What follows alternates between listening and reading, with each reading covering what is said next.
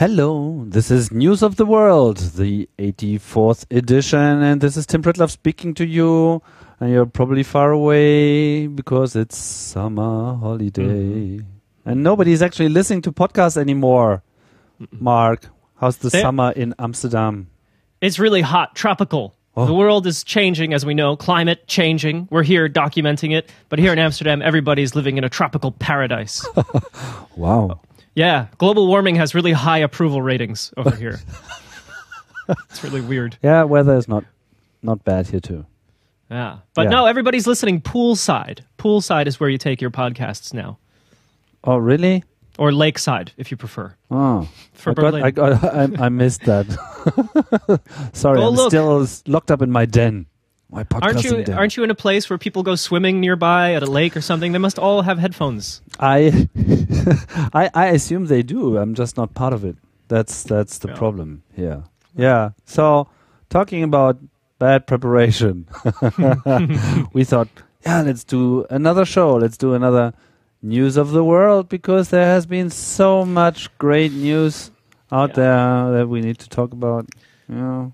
Yeah, the world has not taken a vacation from doing things. That's that's for sure, as many of you know. So yeah, why not get back to the news? Um, Got to start with uh, the stuff especially big in the mainstream, right? Uh, even if uh, some of these topics, like we'll talk about Israel and Gaza in a moment, um, you know, they're still going on, so we'll mention them. But I want to focus on some of the the more recent developments in other parts of the world. But let's go through the big ones in the in the mass media right now, starting with airstrikes in Iraq. Yeah, here on this program, and surely in your local media, you've heard about the Islamic State, um, this this breakaway region of Iraq. We've talked about the Kurds. Well, the U.S. is now conducting airstrikes. They started yesterday in the Islamic State areas of uh, of Iraq, and specifically, they they're saying it. Uh, the U.S. government is saying to help the Kurdish government, which has been losing territory and been under threat from the IS as they try to push towards what I understand to be Erbil, traditionally the the, the city, the, the capital of, of what is de facto Kurdistan. So they've been targeting uh, military, of course, always, you know, smart bombs. Here we have these old words again. It's amazing, you know, smart bombs and laser bombs they're really old technology at this point and even back when they were new these names are deceiving because innocent people still do get uh, of course hurt and killed. Uh, but here we go again with with smart bombs and that sort of thing. They love using them in iraq. And um, it, you know there's not going to be any troops on the ground as the us government will tell the people over and over again but there is going to be this combined drones and um, uh, aircraft with people in them dropping bombs on targets to try to stop um, the Islamic State or, or or ISIS or ISIL, if you Yeah, prefer, it's in, in the Levant. that they the media really stopped naming them ISIS. yeah, It's I, I, I don't really know why. Maybe just IS is you know shorter, So- or maybe nobody believes that they're going to uh, restrict their activities to the grounds Ah. of uh, Iraq and, and Syria anymore. I don't know, but that that's Mm-hmm. gets something that has. Yeah, yeah, it's confusing. but this, these these guys are real trouble. I mean, uh, you know, you can say whatever you want, but but this is probably the worst that that has happened to the uh, this region, and we have covered their uh, first activity in Iraq somehow here and then in one of the, Yeah. our shows. And and really looks like they are just not interested in dealing with any you know reason at all. They're just you know spreading their violence and kill everybody, and that's really the problem. And when you mention Erbil, which is sort of the next town in danger to fall, um, it's interesting to note that this is not just Kurdish area. It's also that the U.S. has some kind of presence there. There's a bureau, as far as I understand it, and there might be, um, you know, um, a small group of soldiers there somehow Mhm. to protect this uh, area. So I wouldn't say this is the primary reason, but that might be a part of it. But it's interesting to note that the U.S. somehow now has to admit that you know they have done at least two two uh, two errors, one after the other. First is going there in the first place, you know, and ruining the um, the the current order, which was probably not everybody was uh, not a big fan of. But if you compare to the situation today, it looks really like heaven. Uh, Mhm. the regime of Saddam Hussein.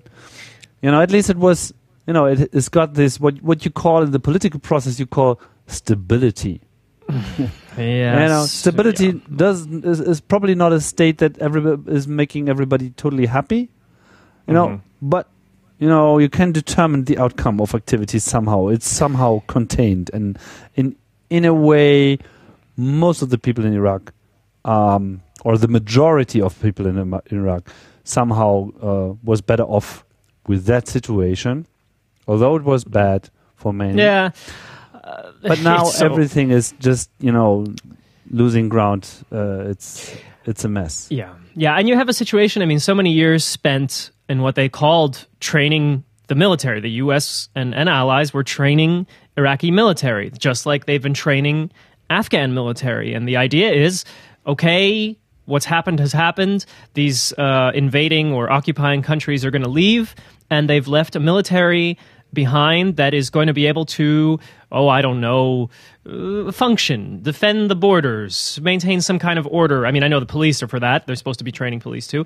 Um, but here we have a situation where at least some of this Iraqi military has has lost badly to to the I, IS or ISIL fighters, and you now have American, of course, American military equipment being used against the Iraqi government, against the Kurdish government, and you know that's what the U.S. is bombing its own equipment. Not that it's about equipment, obviously, but the you know what a bizarre world. Although that's been happening for a long time in in this on this planet. You you, you give arms to someone, and, and before you know it, they're being aimed right back at you uh, in a different form. Um, one other thing I wanted to add, and it's just one of these details that becomes part of the story. You have a group of people that has never really been in the press, and now they're getting in there. A group of people called the Yazidis.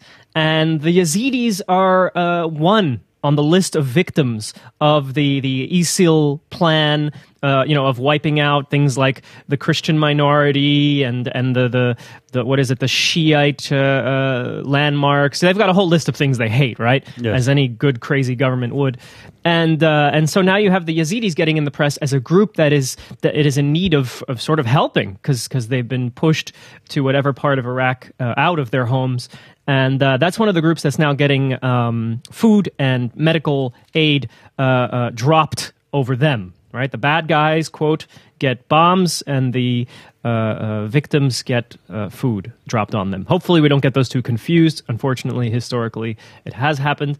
So, um, you know, this is the state of things. It's only the second day with these U.S. Airstrikes. I think they're going to continue. They say they're going to get stronger and bigger um, because so far they've been very targeted.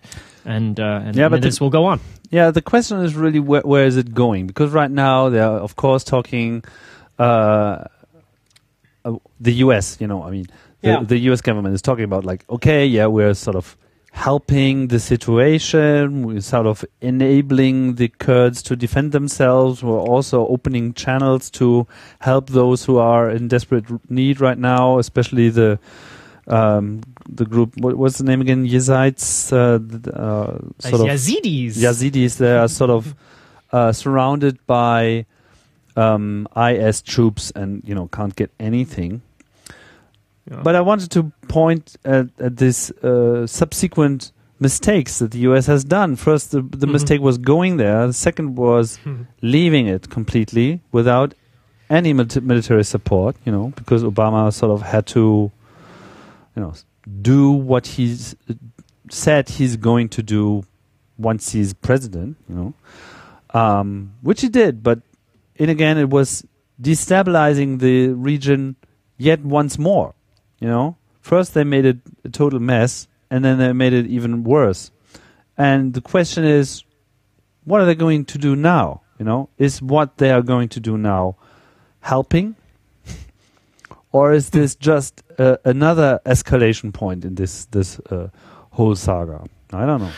I, I think if you're, yeah, this is it does get confusing. I mean, look, if you're a fan of the Iraq, uh, uh, the Republic of Iraq, as is supposed to be right now, supposed to be as a country, then you know they're they're supposed to be helping, but it gets confusing because of course they're they're they're trying to help the government in Baghdad, but they're also trying to help the Kurds in the north. These two interests are not necessarily on the same page with each other. Uh, I'm talking about you know how the Iraqi government doesn't want Kurdistan breaking away. And uh, so that's where this gets uh, even further confusing. Since I mentioned the Yazidis, I actually looked it up, and it turns out Time Magazine has a, a special on everything you need to know about the Yazidis. And they're, I just thought I'd mention a little sidebar. They're the one of the longest surviving ancient religions or sects in the world. Uh, according to a professor from the London School of Economics, and uh, very little known is known about them, and that's how they prefer it. Actually, it says that. Okay, that plan failed now. Yeah. Well, yeah, right, right. Now it's coming out. Well, anyway. Uh, so so there's a small update on on what is going to continue to be a very dominant story in the news. Um, and let's move right to another very dominant story. Um, it probably confuses people in terms of ceasefire, no ceasefire. Uh, but at this moment, uh, as we're recording, Gaza, Israel, there is no ceasefire. Uh, the, the air uh, strikes, uh, this time from the Israeli government, are, are continuing, and and rockets uh, coming back towards Israel are continuing. And both sides say pretty much the same thing. Uh, we're not going to do a ceasefire as long as the other side doesn't stop.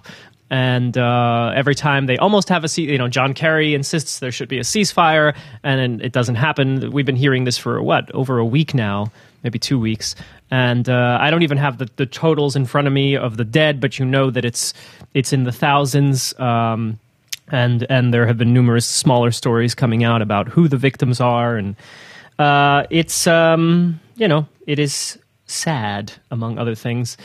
And I, I, I watched this all unfold also through Facebook between my Israeli friends, my Lebanese friends, my Palestinian friends. You know, you could really watch the world of I don't know public opinion mixed with experience uh, just by Facebook, and, and it doesn't leave you any more smarter uh, than you were before, but it, it shows you how divided people are on this whole thing, and emotional and angry, and rightfully so. Uh, so that's my that's my Gaza update. I don't know if you have anything to add to that, Tim. I don't know. There's so many things that go through my mind when I see this because it's so. It's one of the situations in the world, or probably it's like the the primary situation, the one you know where it's sort of absolutely impossible to tell who the bad guys are Right. r- really here. I mean, Yeah, uh, I'd say Hamas is really in front here, you know, because the way they um, tend to operate, you know, what their real aims are. I mean, it's it's obvious that there's no no victory, you know, that they can actually have, and they should know it. Okay. There are articles that come out occasionally uh, from various Middle East press saying, you know, no matter what, because of the amount of deaths, uh, you know, as long as there's any kind of Hamas still standing, this will be a victory for them. I, I'm not a big fan of these analysis. You know, who's it a victory for? I mean, I think this is a loss for everyone on all sides. Um, I guess that's really easy to say, but there, I said it. Yeah, yeah, true. So I don't know who's going to um, bring out the key for this uh, situation, but it doesn't really look good, and doesn't really look as if this is going to happen soon. Yeah, no, and the the um, you know the the peace broker in all this. Uh, it's not John Kerry necessarily, although he he's been going a lot on behalf of the U.S. government, saying we have to have peace, we have to have peace. Everybody, of course, ignores him, and and maybe he doesn't really mean it either. I don't know, but uh, it's uh, Sisi in Egypt has has been the and that's tradition in many ways. The leader of Egypt, whoever it is these days, um, tries to have these peace negotiations because he uh, it's been a he so far um, is always the bridge right between Israel and Palestine. But but this is having uh, little impact. Yeah, it has little impact, and I, I, yeah, again, I don't really know what the solution is going to be like. But this is going on, and we have to report this, and Yeah. Yeah. we have reported it now. Right. And now here we come to a third conflict in the world that's been high on the list um, f- over these past few weeks, especially since uh, July. Uh, the update from Ukraine. A lot of articles this week about how government forces are closing in on Donetsk and Luhansk. And based on the sheer amount of reporting, and there are a lot of people in that area now, uh, besides uh, uh, the locals, of course, that were always there, but now a lot of journalists. The word is the Ukrainian government is getting closer. The rebels are getting more and more desperate. Many uh, have pointed to key figures that have run off to to escape in Russia and left whoever's uh, in eastern Ukraine to keep fighting. Uh, a couple of bullet points on this whole thing. I've been trying to keep up with the investigation about the the Malaysia airline crash, and it's very first of all, it's quite hard to keep up with the investigation. I suppose the OSCE or someone has a website that keeps this, you know, keeps the updates coming out, but in the press it's hard to find. But um, several times this week, for entire days, uh, they just can't go do the investigation. I think out of the what are we at? Maybe seven to eight days that investigators have officially been on the ground. They've only been able to get to the actual site. I think half the days, if that. I think maybe it's less than half the days. And this is, I guess, the reason it doesn't get into the press is because what is there to say about it other than this is a shame, right? Yeah. Um, but for me, this is still amazing. Like you cannot conduct an investigation because there's no such thing as a even around the crash site, uh, as we once thought there might be a ceasefire area. They, they, it's not happening. No. So this is bizarre. You know, there are investigators, and they're they most days they just say we can't do our job. Yeah, and they live in in, in Donetsk, and they have like two and a half hour drive daily just to get there. Um, um, because they have to take the, the difficult route to get quickly into uh, Ukraine controlled areas to be safe, and then you know, as you said, on the crest side, it's uh, also riddled with fightings and uh, other things. Yeah. Um, just to keep moving, even though each of these has so much to say about it, we have the new sanctions this time uh, as a response to the EU sanctions that came from Russia the last few days, and they're targeting what they call, you know, so-called Western food imports. I was just reading, actually, Bloomberg, being a financial uh, news reporting site, has a lot on the the money, right, and who and which countries are impacted. And uh, it was just a long thing on the Baltics, uh, so Estonia, Lithuania, Latvia, and Poland as the first victims of not being able to send what is normally like large chunks of their exports in, in cheese and milk and, and agricultural products in general to Russia. Uh, so everybody's trying to calculate, you know, what kind of a loss. I've seen American reporters and bloggers claiming that you know, Putin is starving his own people, which I even tried to argue a little bit. Not that I'm the one who needs to explain Russia to anyone, but I said, you know, he's, he's not starving his people uh, because there's still lots of food to go around, not just from uh, Russia, but there's but Belarus is a huge breadbasket for for at least uh, Western Russia. And Russia itself does produce uh, uh, the basics food wise. Um, so this is not a matter of people going hungry. Uh, but it is a matter of, of course, the cost of food and uh, uh, the, the, impact economically on, on all those who, who usually export to uh, to Russia, and that's a lot of Europe. I did read this item also on gas, and, and it's interesting to put some of these things together. First of all, as many people probably know, since July, Ukraine doesn't get gas exports from Russia, right? Um, but Europe does. It goes through Ukraine, amazingly. Yeah. The Ukrainian government is now saying, uh, or at least the prime minister, who tried to resign, right? And they refused his resignation. I don't understand that. Um, but uh, he's, he's now saying they may halt or at least curb uh, gas passing through. that's funny, gas passing. Uh, gas passing through Ukraine. Um, so, so he could shut down that major pipeline or those pipelines. Now, there are other sources, and we'll link to an article that shows you a short list of three other sources. North Sea is a major route that I think is just about functioning or will be functioning very soon. Yes. That is one way that uh, Gazprom and others get their, their gas into Europe. There's a southern route for that where Italy is cooperating with Russia. So um, we'll we'll see here in Europe. We'll, that we're already seeing it, but we'll see more. I think when it comes to gas access and countries panicking and prices going up. Uh, but I, when I saw that, I was like, wow. They even though they don't get gas, gas goes through the Ukraine to the rest of Europe. Like what a what a strange world we live in. Like. This is the craziness about the situation in general. You know, here you have two parts of the world that sort of got the act together in the last 20 years to somehow cooperate and that yeah. somehow depended uh, on each other. Uh, Europe needs the gas, or at least is still very dependent on, on the gas uh, right now, especially for heating.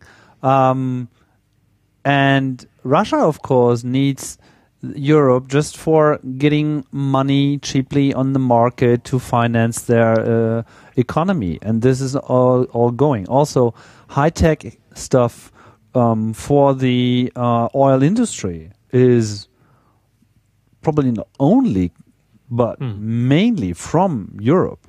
And uh, so they will have trouble upgrading their equipment. So this, these are not small topics for, for Russia, but somehow Putin is just walking forward and saying like, "Yeah, fuck you, we're you know we we, we are not depending on you." Uh, I'm not so sure. And if you look at the, the, the, the press articles about this, nobody seems to be so sure you can get away with it. Because even if there's enough food, food prices will definitely rise, and inflation is going up anyway. And the, the, the outlook for uh, the companies for the next years is bleak. So um, it's not, you know, I th- I think they, they, they are under real pressure, and somehow it might be that even they have sort of underestimated the um, the EU in terms of you know getting their act together and and and uh, act like a single entity, which they somehow did. You know, that's not something that usually happens in Europe. You know, they Russia knows EU as being you know torn between Yeah. many different routes, but in this situation, it sort of uh, Together. comes forwards. Yeah. yeah. It's also interesting to see uh, what this might mean for the transition towards uh, renewable energy in, in, in Europe, because somehow relying on the gas imports from Russia is one of those things where everybody said like, yeah, it's still you know enough for Mhm. the next 10, 20 years to come. You know, we don't really have to hurry up. But now this becomes a, a new topic too. You know, Yeah. speed it up just by um, using less energy. So this is a very, very, very complicated conflict. And the recent reports of Russia amassing uh, soldiers on the border as well. You haven't really uh, touched on this uh, yet, I Mhm. guess. It's on the list. Yeah. You know, it's on the list. You know, this this is the next scary part because what if Russia is actually invading? What if Russia is actually entering the Yeah. this area with their troops? I mean, at least officially. You know? Right, right. I, I still, yeah. In, in the end, it's all very confusing. So I, whatever I think, it doesn't matter. But um, I don't know what it means uh, in in the near future for all these troops that are apparently amassing on the border. I mean, NATO says it, so it's not just some crazy. Because the Ukrainian government, I, I find, depending on the official, they have some crazy theories sometimes. So I try not to listen to the Ukrainian government. Um, but yeah, NATO said, you know, 20,000 troops uh, on the border. I did read a story that seems official. Uh, again, I think it was in Bloomberg, um, which was about a convoy of Russian military equipment that was coming in to um, to the Luhansk area or, or Donetsk area, and the Ukrainian military had gotten there in their in their progress these last few days, and they they through diplomatic channels they insisted that this column of whatever it was be turned back, and the the Russian officials said we have no idea what you're talking about, and if there is such a convoy, we will turn it around, and they did. Uh, again, I, I take these as a sign that the Russian government why would they officially turn back a convoy? Well, you know, I don't. I don't think they want to invade eastern Ukraine, and and I know the public doesn't want it either. As much as this whole theory that the world is against us and, and Crimea is ours, okay, that flew. That is that was widely accepted, but I don't think people really want this region. Um, and I, I, think that matters, but of course, that's not the last thing that matters because Putin still does more or less what he wants. He has a plan in his mind.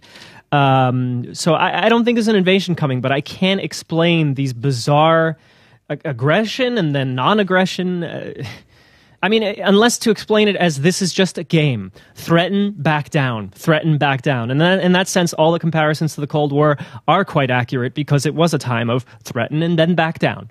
Um, so it's, but it's really sad. And I just saw this long story on Crimea. It's an interesting time to do stories on Crimea. You know, lots of people from Russia, I heard this a lot in Moscow, want to go, as always, on vacation. Some people feel it's kind of their duty since they know that the economy is going to be bad down there. Let's go and spend our money and have our vacation time in uh, in Crimea.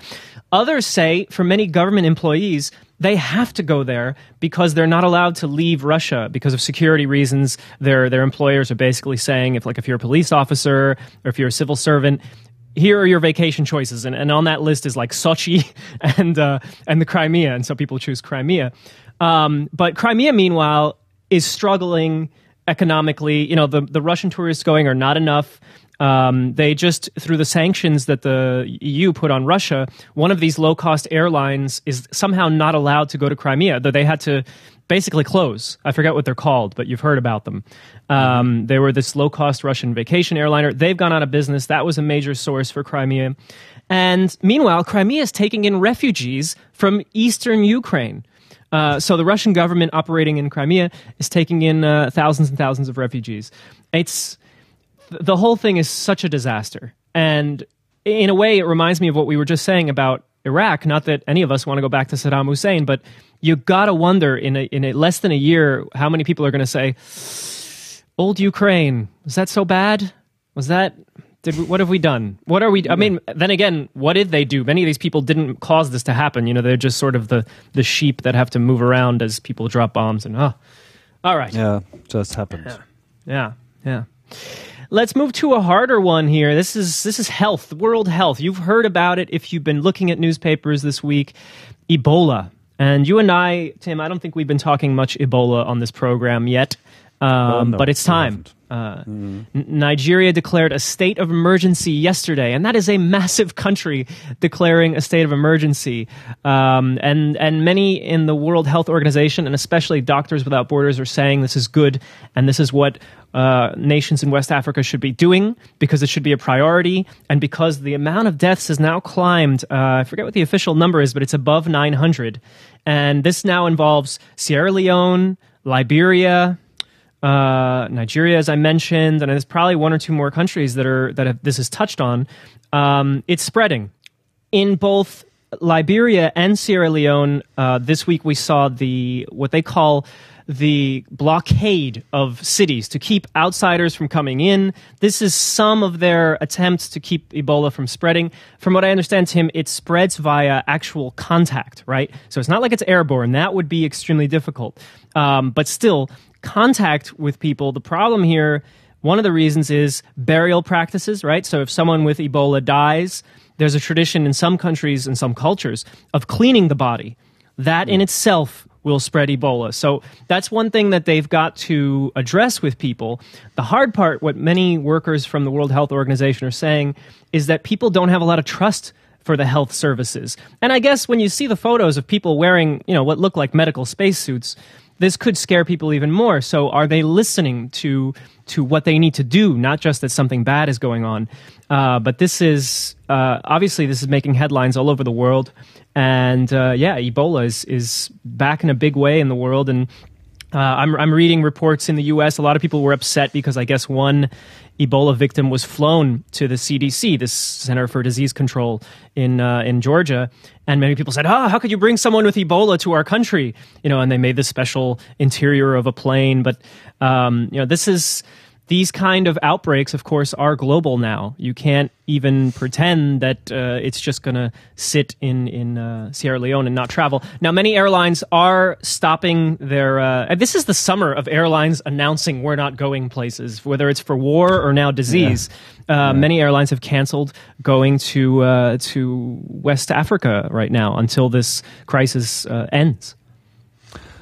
Yeah, I mean, uh, the, the the case you mentioned of the two U.S. citizens who were um, infected with Ebola, they were actually uh, doctors who were working there trying to help, Oh.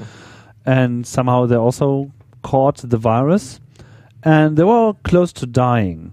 Um, I just read it um, about this. There was a man and a woman, and the man was, you know, he was already in, in, in, in the final stage. His uh, body was covered with um, I red.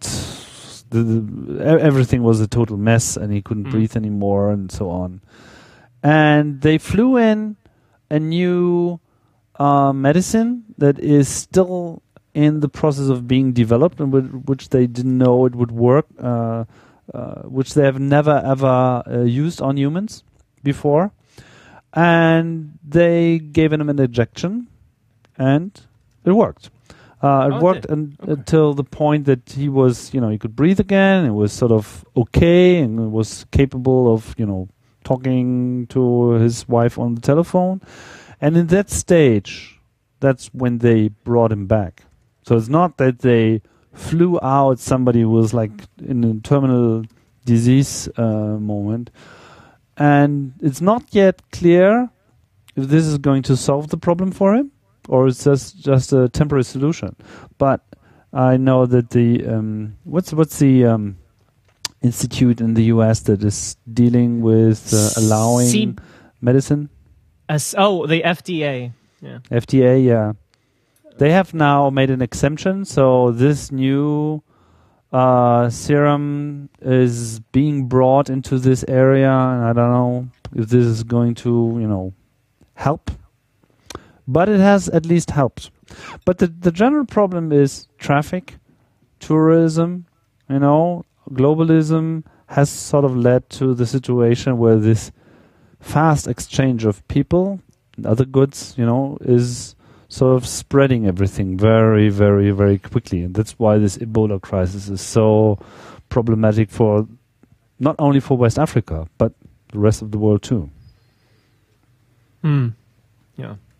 Um, there was an Onion article. Not that we should ever mention Onion articles, but it, the headline, if I could I read it to you, it was experts Ebola vaccine at least fifty white people away.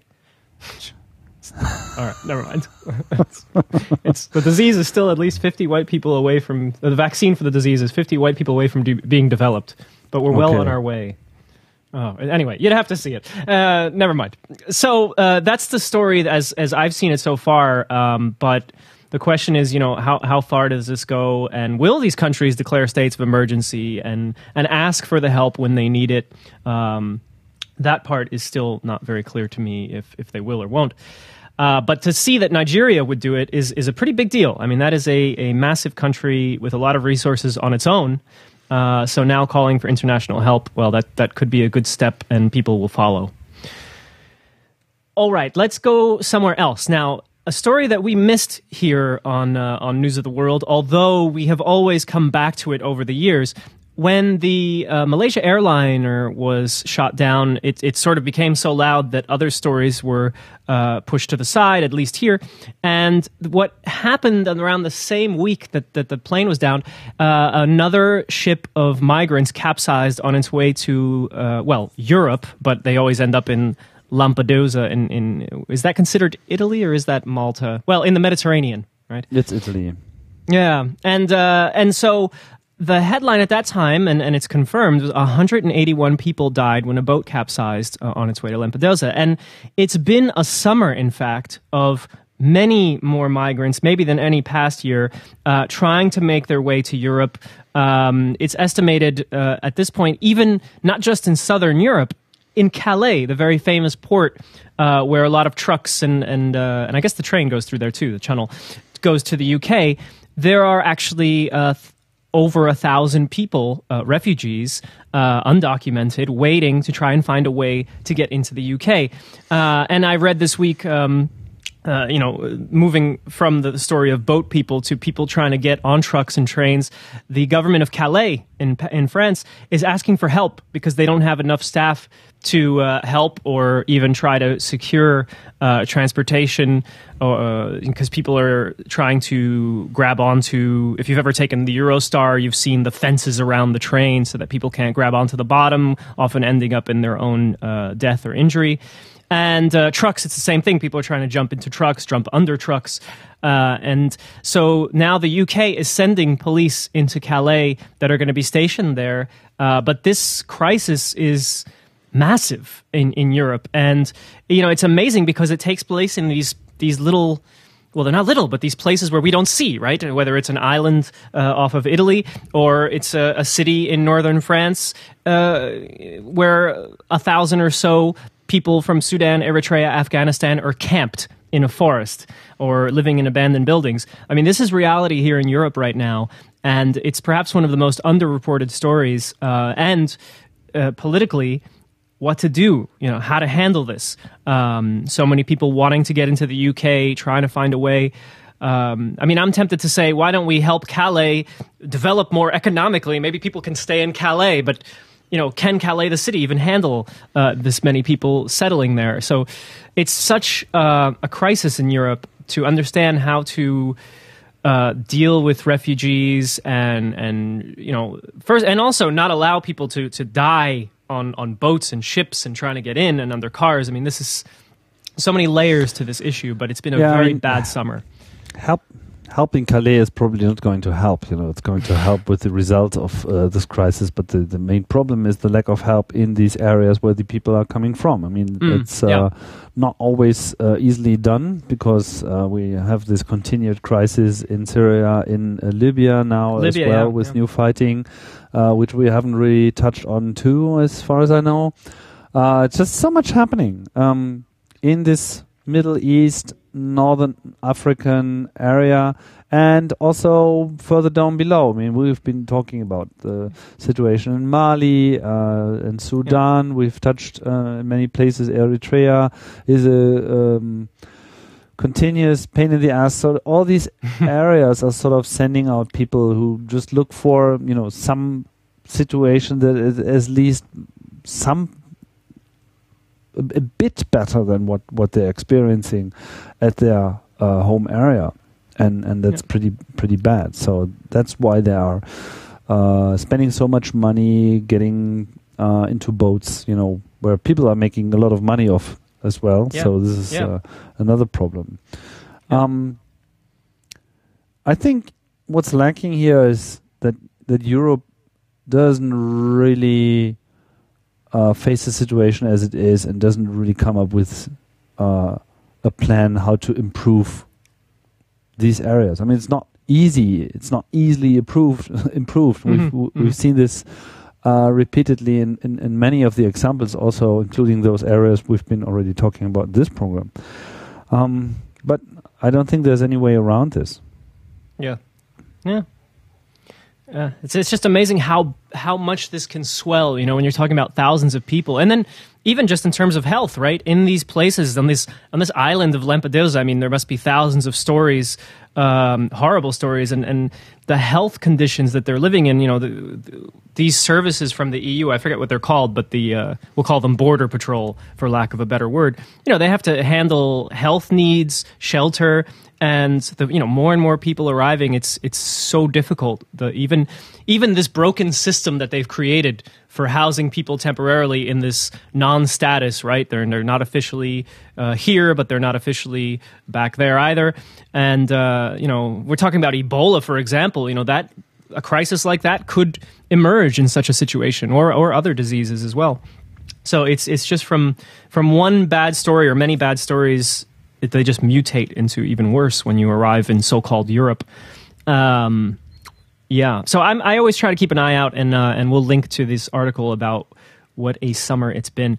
Uh, let's go to a little history. I saw this uh, Cambodia in the news a few times uh, this week because two former Khmer Rouge leaders, uh, one known as I'll go by the nickname Brother Number Two, uh, officially Nuon Chea. He was 88. He is 88 years old, and his co-defendant Khieu Samphan, who doesn't have a, a nickname that I see, uh, they were found guilty of uh, crimes against humanity. Uh, during the Khmer Rouge regime, they were uh, they oversaw a lot of the uh, uh, deaths. Of course, 1.7 million people killed uh, during that regime. They, of course, claim uh, to have no knowledge or, or not at least not be guilty. They say Vietnamese troops when they came, they're the ones who did all the killing.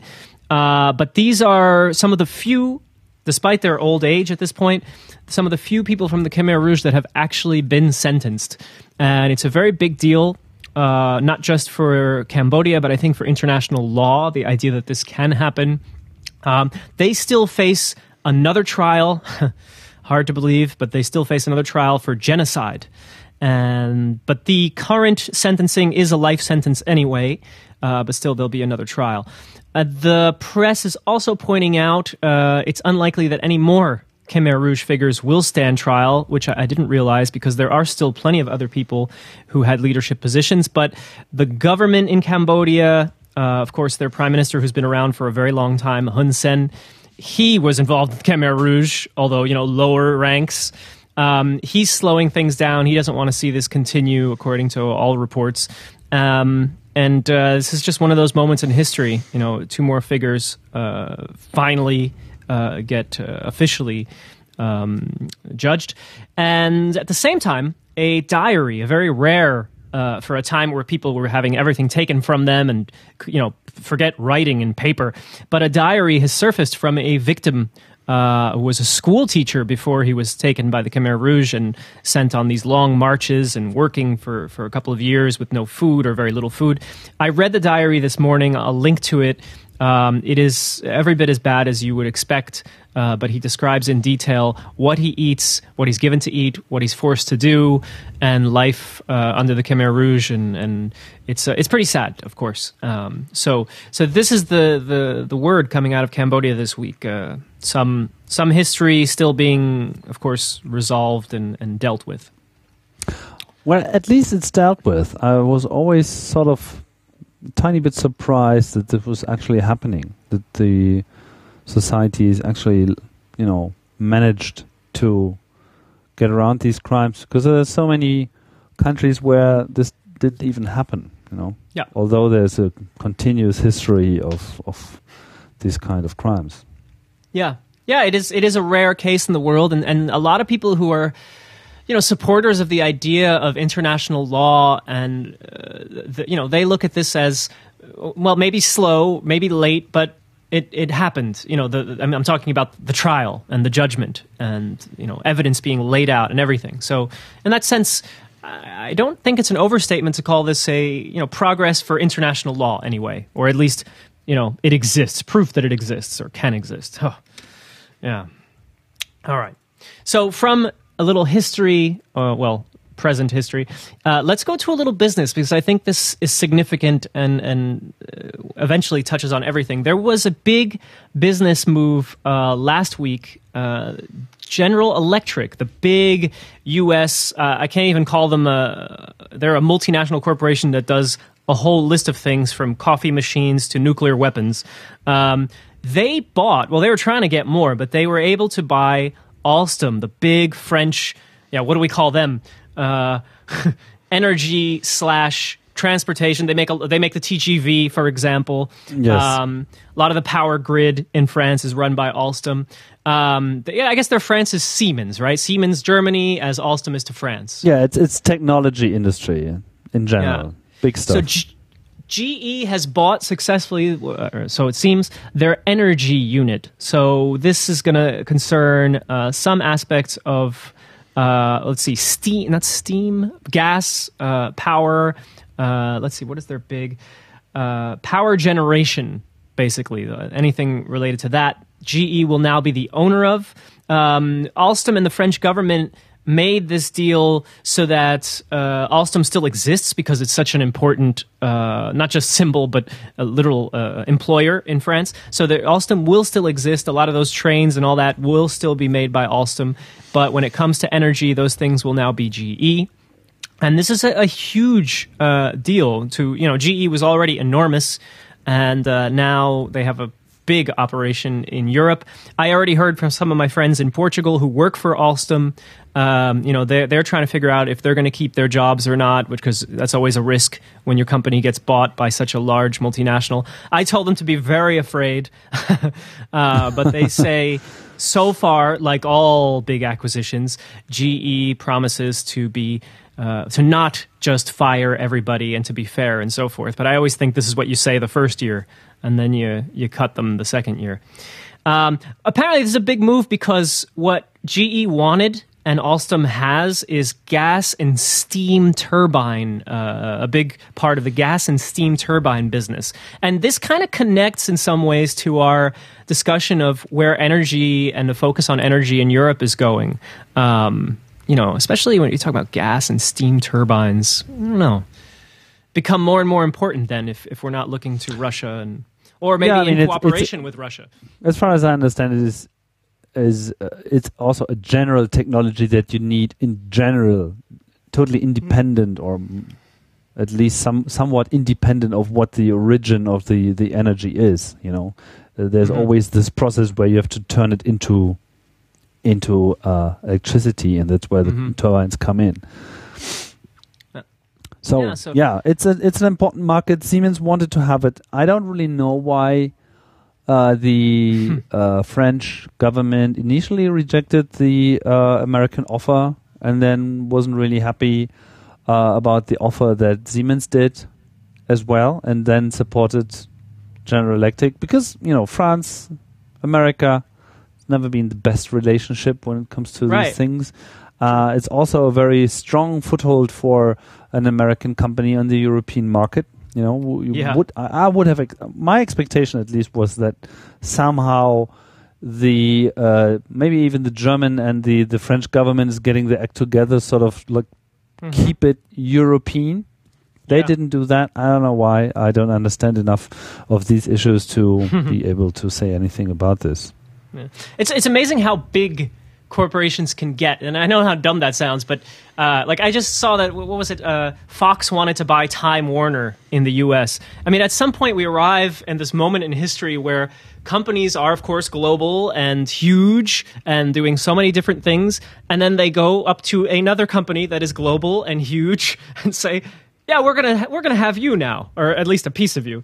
Uh, so you know this Fox and uh, um, what was it? Uh, um, Time Warner isn't happening at the moment, but but yeah, GE buys Alstom. I mean, this is massive. You know, the amount of countries that are impacted by this move, it's a long list. Even though we always start with France and the US because that's, you know, the main powers behind these two. Uh, so I thought I would mention that because it, it will probably play a role in a lot of things going on in the next few years. Yeah, and if you if you um, put the economies of certain countries uh, against the um, the money that certain companies are actually Hmm. wielding, you know, you'll find Apple within the top top 100 of countries. Yeah. uh, of course, uh, quite a few countries on this planet who are not moving as much mo- money and uh, as much power as a single company that's just basically a few few people, you know Yeah. at least compared to countries. you. True, true. Uh, so yeah, so now moving to the last part of our program this week, we do have a news source. I mentioned them before, so let's officially add them. I, I checked; they weren't on the list. Uh, Bloomberg, no, not the mayor of New York, the former mayor of New York, although he is behind them, uh, but the news service. And you know, initially, I wouldn't have them as a news source because uh, they're so focused on money and business and you know your house could be on fire and they would have an article about how much the contents cost um, and uh, i would usually be looking for the details of the people inside uh, but I have to give some credit, of course, to Bloomberg because they don't just describe the numbers, although they are very meticulous with that. But you know, they've come to become this, uh, yeah, business focused, but that is behind so many of the news stories that we look at. So, uh, just in terms of Ukraine this week, a lot of the articles that I found as as I was searching for any news source uh, with with um, extensive coverage, Bloomberg had quite a lot about the numbers, about how this impacts people, markets, everything. Uh, so I recommend them, and we're adding them to the list. Bloomberg.com, of course, a huge empire of financial news and, and every kind of news. That looks like a like a mix of economy and, and, and politics, which is not surprising given the relation strong relationship these two areas have. Uh, and, and in that sense, there's probably no real. Um, they they might have a tendency to report more on economy and have certain sections that go into much more detail than probably CNN does. But in the end, they're dealing with the same situations and delivering. Um, yeah, updates to this, and uh, they're sort of on the on the same page as many other big news organizations. Yeah. News So- as such doesn't really qualify as a business anymore. You, know, you really have to go broader. Yeah. You have to have some edge. Like we have our edge. We're an edgy news program. True or niche. Yeah. Say controversial things. Read from The Onion, even when it's not very Appropriate. appropriate. Sorry. Sorry.